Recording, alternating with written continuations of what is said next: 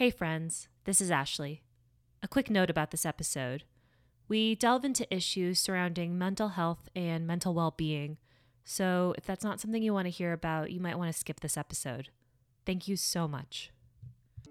Hey, friends, welcome to Boss Barista, the podcast about workplace equity and employee empowerment in coffee and beyond. I'm Ashley Rodriguez. Iyasu Dusé is the founder of the True Foundation, a nonprofit organization that aims to end childhood hunger and dispel misconceptions around mental health. These two issues might not seem to have much in common, but as Iyasu talks about in this episode, everything is connected, and he connects his larger mission under the umbrella of coffee. Iyasu is also the founder of Dusé Coffee, and it was always part of his plan to incorporate coffee into his community service work. For Iyasu, coffee shops are more than just places to imbibe delicious drinks, and even more than just community hubs. Coffee itself is a platform for social change. From a sign in the window welcoming all to a message on a bag of beans, coffee has the potential to spark big change. And Iyasu recognizes that and he utilizes the huge potential Coffee has to change the world. Iyasu's goals might seem far reaching and monumental, but he's also a proponent of small moments of change. With members of the True Foundation, he visits coffee shops and passes out messages of encouragement to patrons. To hand someone a piece of paper that says something like, You are enough, or You are loved, can be the difference in someone else's day someone else's life. What unites both his bigger goals and his smaller initiatives is that they center around coffee. For centuries, coffee shops have been beacons of intellectual discourse and societal movements, and I also see that power of coffee present in every corner of a coffee shop. I hope that as you listen to this episode, you can go back to either the coffee shop that you work at or the one that you visit often, and you can think about some ways that you can spark change and hopefully share kindness in that space. Just a quick note before you listen you'll want to listen all the way through this episode for some updates on projects that Iyasu's working on. Since we recorded, some of the dates and few of the details on the projects have shifted. Here's Iyasu.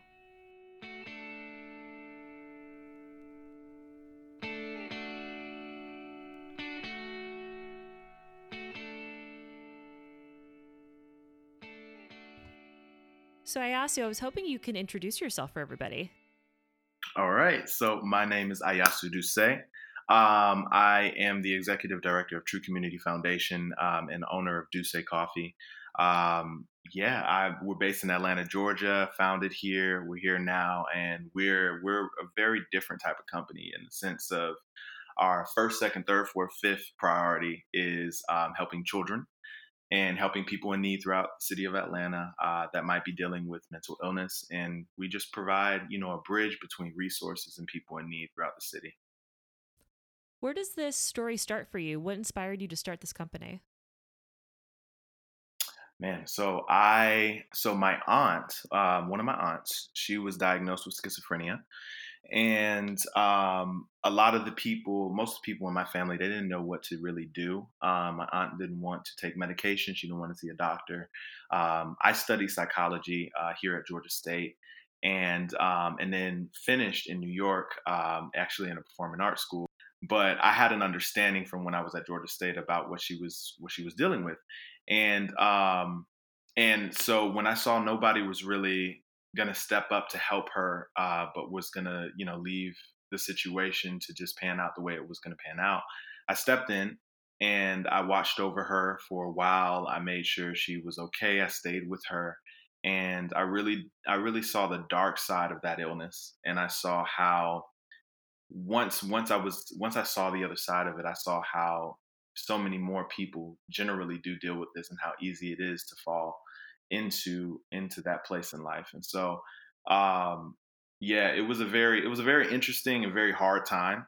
Um, and thankfully, I experienced that before actually leaving to go live into, uh, well, live in Colombia, Medellin, where I learned coffee, and I, I stayed on a farm, and I, I, it was a, it was past relationships. Her family um, owned the farm and everything else, but, um, but I, I was able to I was able to leave and then go stay in this beautiful place where I was able to contemplate and, and reflect off of what I had just learned and what I had just experienced uh, helping my aunt. And um, yeah, that's that's where kind of the two married. But it was it was a very it was a very hard and traumatic time. And so I, that's where my my my passion for helping people with mental illness came from, and also where my love of coffee came from. Uh, when I when I left and, and and stayed in Colombia, um, it was it was almost like a of course like a mini paradise but you know with that it's just so much room and opportunity to think and to grow and to be with yourself. That was the biggest thing. It was just me.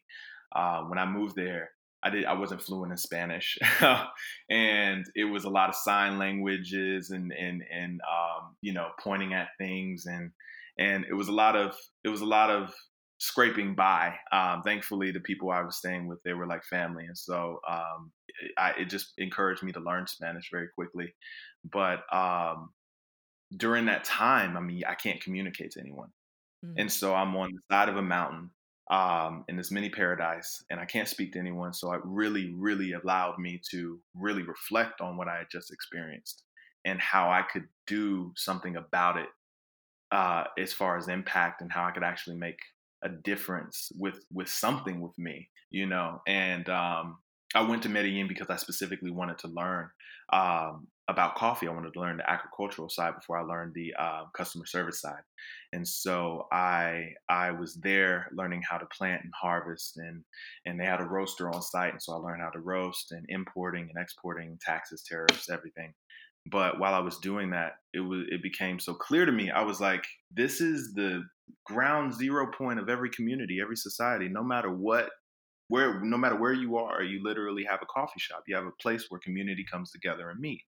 And so why on earth would I allow something that huge uh, to to to just be a, a a place where you can grab a beverage? It's to be it's always to be a place to grab you know incredible coffee, and that's the sole purpose of it. But let's use it for something that could actually that could possibly change you know millions of lives if possible um, and just you know really be that monumental platform internationally at some point.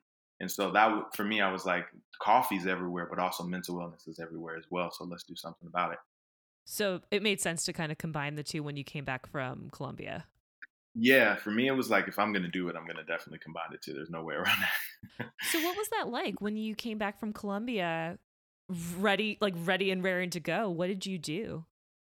Um, well, I I took I wanted I took it very seriously in the sense of I wanted to learn everything about um, every aspect of the of business. So I, I, had spent time in Colombia. I learned the agricultural side and and what happens, you know, on the farms with farmers.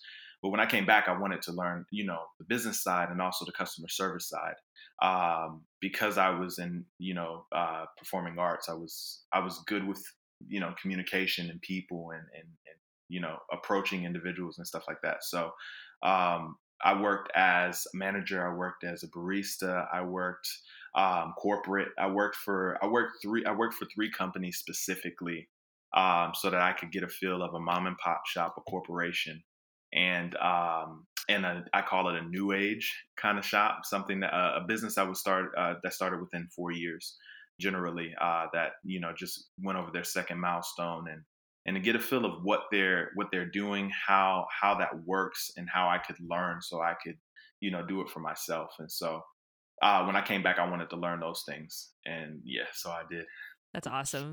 It's I mean, not to be flippant, but that's a lot more research than most business owners of coffee shops do before they open their own businesses. So uh, I think it, I think it's super common for people to be like, oh, I'm just going to open a coffee shop. That seems easy. But it seems like you have this bigger idea that there are so many points of connection in communities, and there mm-hmm. are so many ways that people are affected by hunger, mental illness. Why don't I? Why don't I connect them in places that we all meet? Um, Mm-hmm. And so your business touches on a lot of different things. It touches on mental health, like you said, it touches on coffee, but it also touches on food insecurity and hunger. Mhm. So how did you th- this feel this feels like a lot. Yeah, yeah, yeah. It's a lot, but it's it was a lot um, because I knew. What's interesting is it fell into place. It actually it just it fell into place on its own. Um, I knew that you know my love for coffee and my love for helping people was going to be what you know was, going to be the foundation of it all, and I knew mental health had to be the core and center of it all um, as well but I was actually approached while we were just doing community work, while we were helping people um, that were outside in the cold months and outside in the hot months, and and while we were like doing things in the community, um, by I was approached by four counselors, um, well, two teachers, two counselors, and they didn't know each other. They all were, you know, tagged tied into different schools. They had never met each other before in their lives, and they said the same thing. They said, "Hey, is there something that you think you can do for you know kids in school because i see a lot of issues you know being a counselor i see a lot of issues being a teacher um, that i don't really know how to address um, and it and i feel it does tie in with mental health and i immediately i was like tell me more you know what what what is what are these things and i had one teacher tell me um, misdiagnosis is just running rampant in the sense of a kid uh, experiencing food insecurity at home, uh, is not eating enough, comes to school and can't focus, and might be labeled as dyslexic. Mm-hmm. Or might be labeled as disruptive because they might be uh, uneasy or upset or rowdy. And um, due to that, you know, they're prescribed medication that they might not actually need simply because, you know, they're hungry. Yeah, that's a huge point. Uh, I'm I'm a te- I used to be a teacher uh, back in 2009 2010 and we would get training on so many different things on Maslow's hierarchy of needs of how mm-hmm. to do differentiated learning all of these things but I was mm-hmm. never once trained on how to identify kids who are struggling outside the home or outside the classroom excuse me like i would never mm-hmm. no one ever told me like maybe a child who is not able to focus doesn't have food at home or maybe a child who is acting out in class needs something else that is outside of the classroom and it's pretty jarring actually how little training teachers are given about the things outside of the classroom that they can't that they mm-hmm. can't necessarily control within the confines of the classroom but can address yeah. in services or being able to talk to counselors or things like that and i imagine that that's something yeah. you've probably had to deal with as well Definitely. Um, the first thing uh, one of my one of the counselors said was that you know the first question should be, "Are you hungry?" Mm-hmm. I mean, whether they are or not, or whether they're going through something or not. Like she, she specifically said that um, the amount that she said that she had literally asked. That's her first one question, like literally every single time that uh, she has somebody that comes into her office with some issues or going through something but she she said it was around almost like 50-50 two out of four people when she asks they're immediately like yes i need something to eat and then she can dig into you know or are you actually hungry altogether? Is is are is there food at home? What's going on? And just that one approach by that one individual um, has changed that bubble around her and around her students. And so what she was saying of course was like you know that needs to be the first question for everybody. You know if that's the first question then we can we can at least start the conversation there you know and it's so powerful the idea that just one person can ask just one question because the idea yeah. of food insecurity especially for children feels like a huge daunting problem right like you say mm-hmm. it out loud even right now and you're like wow there's so many kids mm-hmm. that we mm-hmm. have to help but small interventions are incredibly pivotal mm-hmm.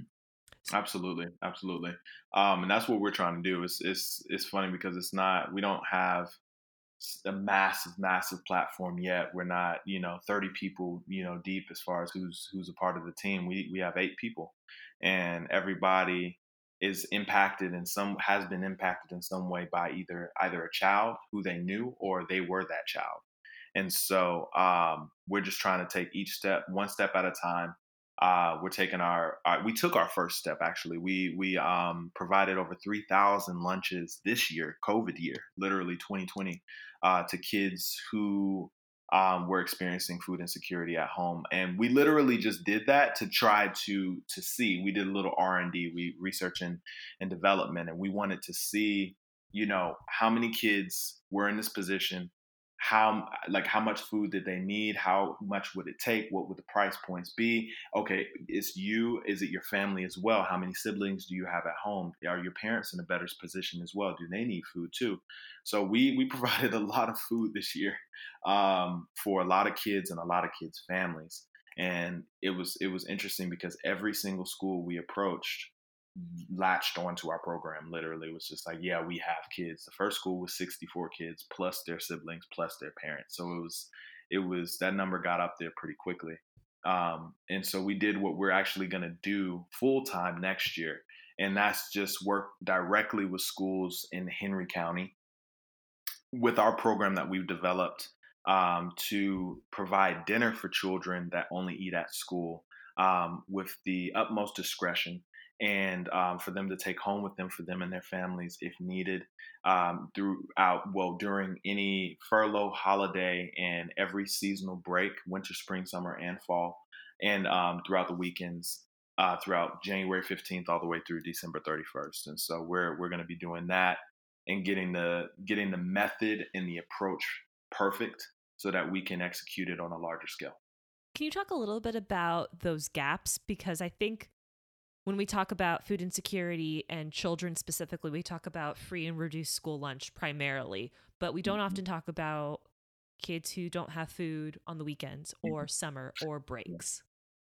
So I think I think the uh, the the system in place is actually a, a, great one. I think that the the city of Atlanta is doing a great job um, with helping kids in school. Uh, but the thing, literally, that that people don't ask or don't even see, of course, because it's not in front of eh, our faces, is that okay? They have to go home, you know. And if if they're receiving free lunch at school, um, they might not have anything at home, and so that one time they're eating is the only time they're eating during the day and a lot of kids of course like um, they'll be able to get breakfast and lunch but in many cases the buses might arrive late there might be a student that takes a little longer. If they miss that if they if the bus arrives late and they miss breakfast then it really is that one meal that they're receiving during the day and that's that's something of course that the counselors brought to my attention as well that they know they know many students that only eat that one meal. And so um, the programs, the school programs are set in place, but what we're trying to do is we're trying to help the kid when they're not in school. Yeah, and I imagine that this this must be exacerbated now during COVID when so many oh, students yeah. are are are home right now. And I think the national conversation has often been about students maybe falling behind or not having access to educational resources, which is which is key, let's be clear, that's still incredibly mm-hmm. important. Mm-hmm but we're not as much talking about the gap in food. Um, since definitely since COVID began, I've seen more talk and more buzz around the subject. Uh, I've I've seen more than I've ever seen. Uh, but even with that, it's it, the attention is on right now. You know, with kids being out of school and knowing how things go, especially with the media, especially with the country, and how you know things happen and then you move on uh, once the kids goes once the kids go back to school, this might be an issue that is just forgotten again or fall it falls through the uh, cracks and and we still have this massive issue. And the issue was never when it when when the kids were at home. The issue was when they were in school. And so the issue uh, just you know multiplied when they when when kids weren't in school anymore. And I commend you know Cobb County and um, you know Henry County and uh, um, all the different counties in Atlanta and near Atlanta that provided free meals and allowed kids to come to school and get free meals while they were at home. But once kids go back to school, the issue is still there. It still stands, and um, you know this is this is a this is a marathon, not a sprint.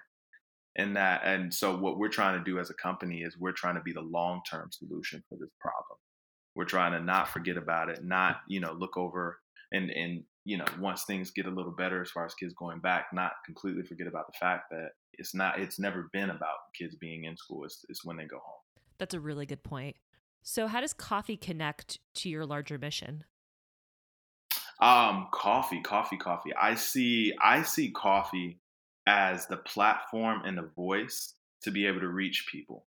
um, that's what I see the coffee company as. It's it's it's the communication and the education that we can provide to an entire community of people who love coffee and everybody loves coffee of course you know coffee and tea and so with this platform we can literally reach people who we who we generally wouldn't be able to reach and and inform and educate people on this issue uh, parents and grandparents and friends and families and soon to be parents and etc on this problem and how they can help yeah so you have the true foundation which if you go to mm-hmm. that website gives you a ton of information about the work that you do to end childhood hunger and how you address the connection between mental illness and childhood hunger. And then you have Dusé Coffee, that's a different website.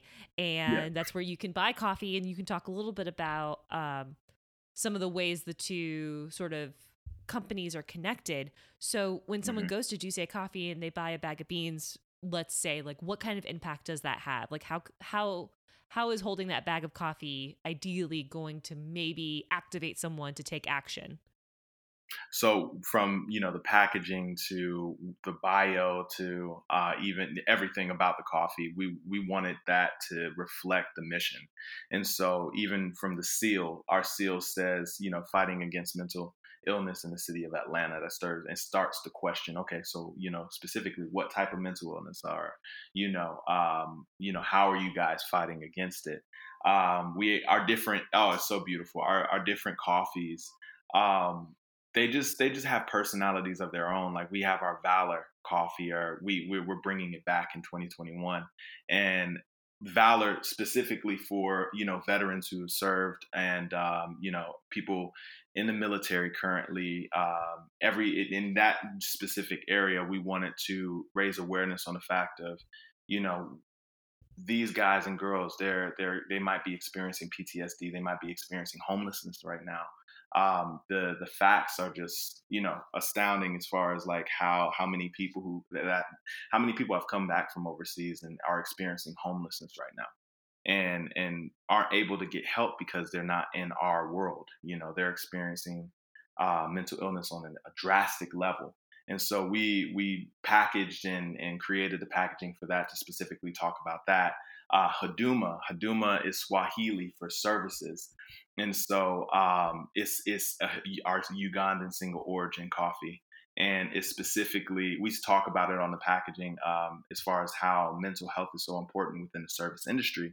Uh, you know, the numbers are really, really, really ugly as far as uh, suicide rates and uh, overdose rates and uh, alcohol abuse rates in the service industry. And what we, and we do things, particularly in Atlanta, uh, to help fight against that by working with companies like the Giving Kitchen and and by you know going to different bars and actually having that conversation with bartenders and servers and and people in the industry and, and providing that bridge as well for them. And, and and yeah it's been it's been impactful. It's been powerful.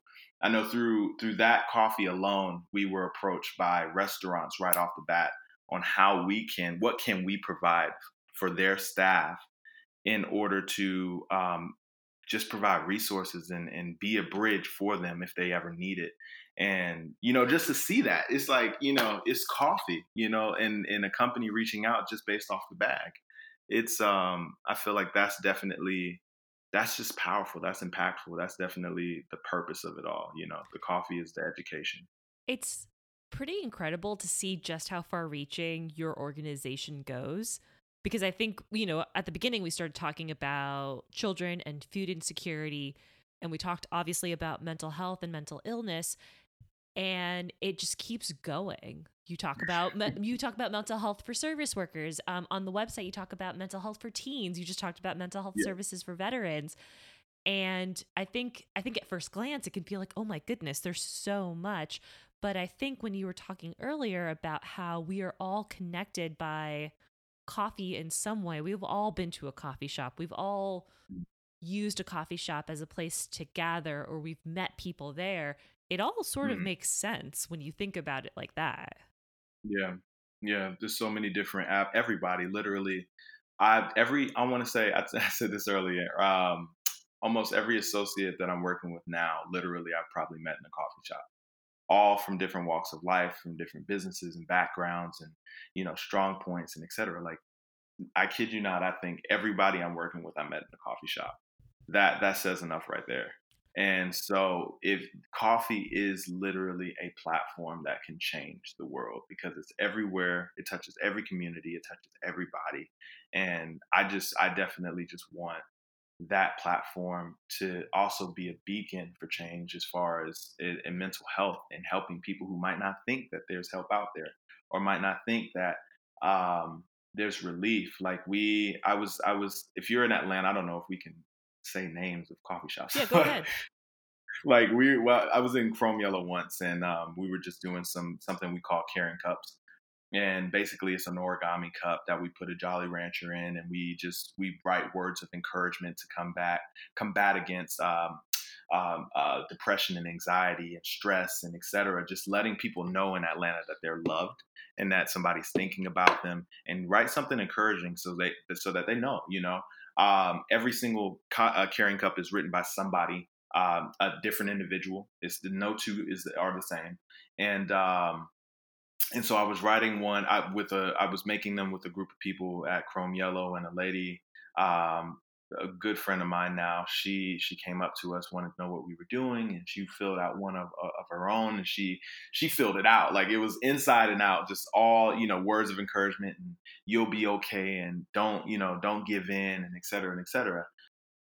It was all I, I was able to do so just through the connection through a coffee shop one, and through doing good and trying to change someone's life, and just you know let someone know that they're loved um, when she, I gave her one that we were already made, making, and she she just broke down in tears because um, it was what she needed to see. She was what she needed to hear. She couldn't believe that people cared enough to write down something like "you are loved" on a piece of paper and give it to a stranger. She couldn't believe it.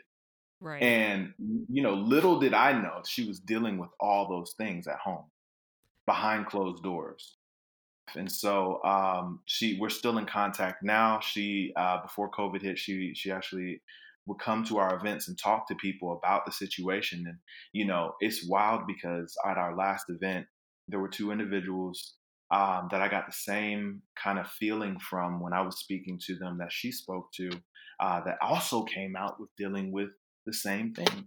And it's just it, it, it was interesting because before my very eyes, I was able to see them decide whether they were comfortable enough because it was it, that's so that's such a vulnerable thing you know? Like imagine saying that to someone mm-hmm. that you're dealing with these things. Immediately people or you know society would probably be like you're dangerous. Get away from me. Oh you're crazy. I don't want to be around you etc and so i was able to see them make the decision because they met her to open up and receive help it, and we were able to get them help as well it just speaks to the power of really small gestures just mm-hmm. being being somewhere and giving something and it doesn't mm-hmm. have to mm-hmm. be big just giving that origami cup saying you are loved you never know what someone needs in any given moment and what's the worst thing that can happen in that moment too like somebody mm-hmm. like scoffs at it they're like haha whatever it's like okay fine yeah. but then you might reach the person who needs the most that you might not know needed yeah. it I've never I've never had an experience where someone wasn't either in tears when I give it to them or when my team somebody on my team is giving it to them or they were overjoyed at the fact that somebody even cared enough, you know, to write it. Um, it's um, it's so simple. It's so simple. It's a Jolly Rancher and a piece of paper, but it is so impactful. Is is and that and that's just that's what captivates me. Is is how you can really change lives and and change, you know, the undertone and the and the circumstance within a city, you know, just through thinking outside the box with doing something simple like that, you know. I think that's important for baristas to hear because we interact with people so often and we interact often with the same people every yeah. day, And it can be for a minute, it can be for five minutes. And I think it's easy to forget for a lot of people going into the coffee shop or seeing a barista or getting that latte with with a heart or mm-hmm. whatever you put in it is often for a lot of people is the best part of their day. Yeah, yeah, one hundred percent. So I think it's um, important yeah. for baristas to to hopefully take this in and think like even just a smile or a compliment.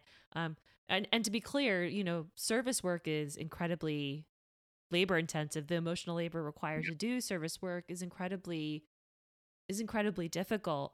Um, and, but yeah. I but I also want to encourage folks to remember that like very small gestures can mean so much. Yeah, yeah. It's it's very I trust me, I mean I've been there as well. You know, you you wake up super early, it might not be the best day. You know, there's a lot of people who of course might be rude or, you know, standoffish that you might see before um, you know, get into that really nice individual that's, you know, just very kind and etc. But, you know, it, it, what clicked with me when I was when I was a barista was like it, I really did see um, on a day to day with myself how literally every interaction I had um, was impacting someone's life. Of course, you know I had the power to either send you off with a negative and bad taste in your mouth, or whether I were I was or to hand you a beverage that you've been looking forward to, you drove all the way here for, and then you go about your day and you have a great day, or at least I at least um, you know push the energy towards you having a great day, and it could be something that that helped you get there. Um, it's it's it's there's so much power in how you know you treat others and how um, how you also tr- give off that energy, that positivity. And um, I think that we have, as baristas and as people in coffee, like we literally have so much power because we are the first thing people see during the day most times. You know, we we give them that cup of joy that they need before they go and tackle the world. You know, and so our the literally their first interactions with us a lot of the times, and so um, you really have a lot of power in your hands, whether you can make or break a person's day. You know. Tell me about some of the projects you're working on for the end of the year. Um, so for the end of the year, uh, we so this week, Thanksgiving week, this weekend, we are doing our annual Keeping Atlanta Warm drive. Um, our first year, I did I just I did it with just family and friends. I probably raised maybe 50 garments. Uh, last year, um, we were able to get 600 and that's you know hats scarves blankets um, jackets all those things thermals etc um, and then this year we're estimated to have over 3000 because we've gotten so many companies that are you know just throwing clothes and, and, garments at us that are you know brand new just wanting to get them in people's hands that might be outside uh, stuck in the winter and, and after the, the, the climate changes.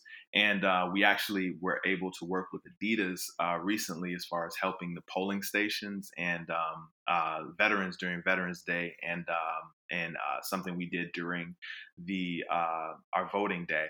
Uh, we just went around Atlanta and, and, and, identified different vets and went to different nonprofits and um, and tried to connect people back with the VA and provide resources and et cetera. And Adidas gave us over 5K worth of stuff and amongst that stuff are thermals. And so we're going to be we're going to be using those thermals again uh, this year as well uh, for our keeping atlanta warm drive. And um, that's going to be this week. And yeah keep a lookout as far as us on um, instagram which is true community foundation and uh, our website which is truecommunity.foundation for updates on you know if you have any uh, what is, is there's a term. It's, it's like lightly loved or gently loved, gently loved clothes and garments and etc. Things that, um, of course, are washed, please, and um, and intact and and and everything else that somebody could use um, in in the colder months. That's going to be this Saturday, I believe. That's awesome. So it could be as simple as a coffee shop or a community hub getting in touch with you and saying, "Hey, can we yeah. set a box out to collect uh, gently oh, used oh, items?" Yes, yes, yes, yes. And so, um, just a little information about what why we do that. Literally, um, so everything ties back with uh, mental health and um, hypothermia. One, like I, uh, I said earlier, is uh, is one of the worst play worst ways to go. Um, and it's just not something I think is is humane as far as like how somebody should ever pass away. And um, there's so many people left outside during the winter uh, after the seasons change. And so, uh, with no options, a lot of the shelters are full, stacked, you know, every single night, and people are just outside.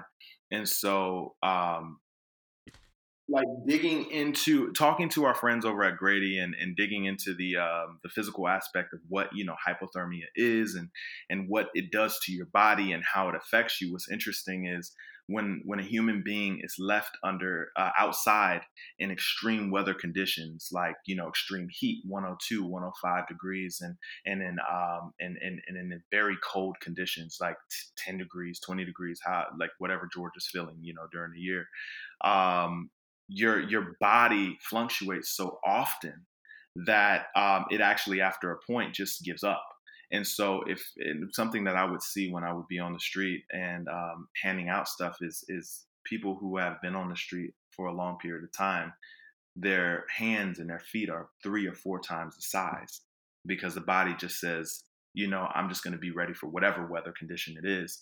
And with that, um, you know, people in that situation are more prone to blood clots, strokes, heart uh, heart disease, and um, and mental definitely mental illness. Um, just like your hands and feet can fluctuate in size and um, and etc so does your brain.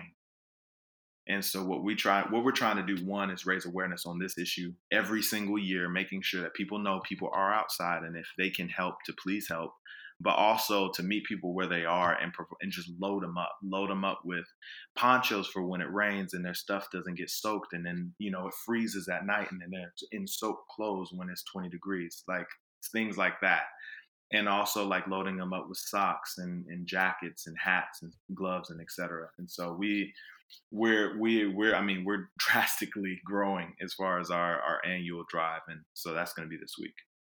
How can coffee shops get involved in some of the other initiatives you're involved in?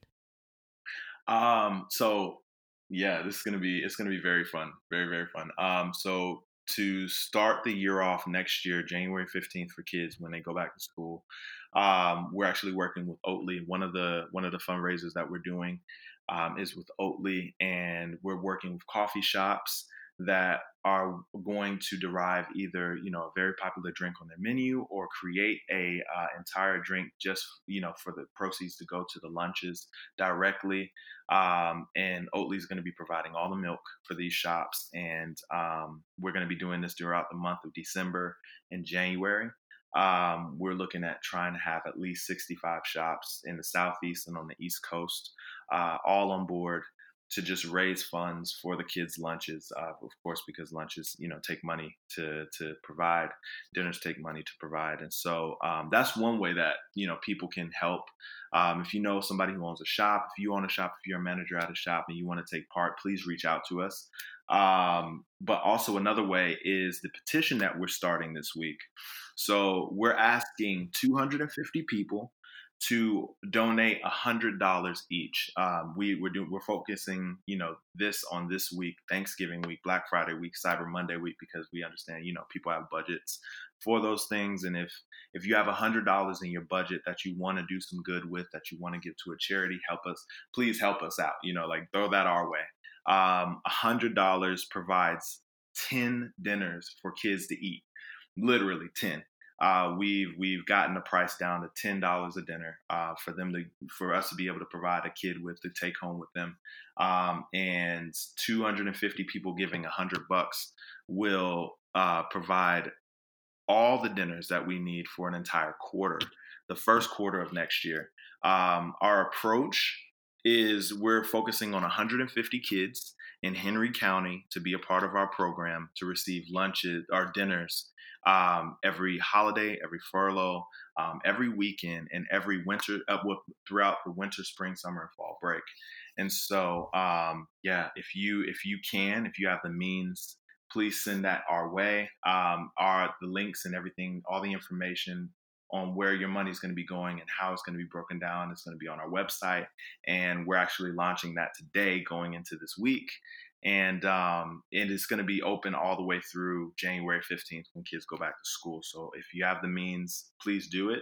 Um, and we also ask that if you know, if you can, identify five people around you also that might have the means to be able to do it as well. And if you, if they can, you know, insist that they, you know, find five people around them that can do the same thing um, we just we definitely need all the help we can get as far as providing these lunches.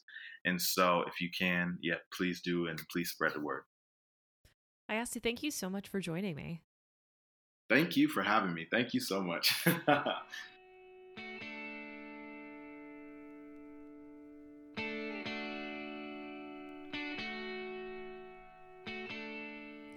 That was Iyasu Dusé, founder of the True Foundation and Dusé Coffee in Atlanta, Georgia. You can learn more about the True Foundation by checking out their website and following them on Instagram. As I mentioned earlier, there are some updates on projects that Iyasu mentions in this episode. The Keeping Atlanta Warm Drive will now be hosted on Friday, December 11th from 3 to 5 at Chrome Yellow. And they're working on a second drop off location in the Atlanta area, so you should check out their Instagram for updates. After working with Oatly on the best time to have their fundraiser, they decided that the month of February would actually be the best fit. So the True Foundation will run this fundraiser for the entire month of February, hopefully with 65 or more coffee shops. Their official petition week which is to encourage patrons to make direct donations of $100, will begin Monday, December 7th, leading into the Keeping Atlanta Warm Drive. If you donate a 100 or more dollars to the True Foundation, you'll receive two free bags of their community blend from Dusé Coffee. Donations will directly pay for lunch and dinners for children in the Atlanta area, and the True Foundation is also looking for matching sponsors, so please reach out if you're interested. Lastly, the True Foundation will be working with 50 specific kids in Henry County as opposed to 150 kids. This change reflects a desire to work more closely with the families of children affected by hunger. As I mentioned earlier, if you want to learn more about the True Foundation, go to their website, www.truecommunity.foundation, and you can follow them on Instagram at True Community Foundation. Thank you so much for listening and we'll see you next week. I'm just looking for a better day. Boss Barista is produced by me, Ashley Rodriguez. You can find a transcription of this episode on my newsletter, along with an accompanying article about this episode every Thursday at bossbarista.substack.com. To support the show, you can visit www.patreon.com slash bossbarista. We have over 80 patrons supporting the show right now, which is incredible. And that helps keep the show alive. We pay guests through this fund, we pay for website hosting, and we make donations. Half of our patron donations are currently pledged to five different nonprofits, each at $50 a month Assata's Daughters, the Loveland Foundation, the Native American Rights Fund, the Grocery Run Club, and the Chicago Community Bond Fund. Again, if you want to support Boss Barista, consider making a monthly donation at www.patreon.com slash bossbarista. Another amazing way to support the show is to share this episode with just one person, a friend, someone who you think would learn something from this episode, anybody. Sharing on social media is also a huge help along with giving us a five star review on Apple iTunes. As a small production, these things matter a lot. So if you can take a little time, share out some of your favorite quotes from this episode, and tag us, that would be amazing. We're at Boss Barista Podcast on Instagram and Boss underscore barista on Twitter. You can also send me an email at bossbaristapodcast at gmail.com. Thank you so much for listening and we'll see you next week.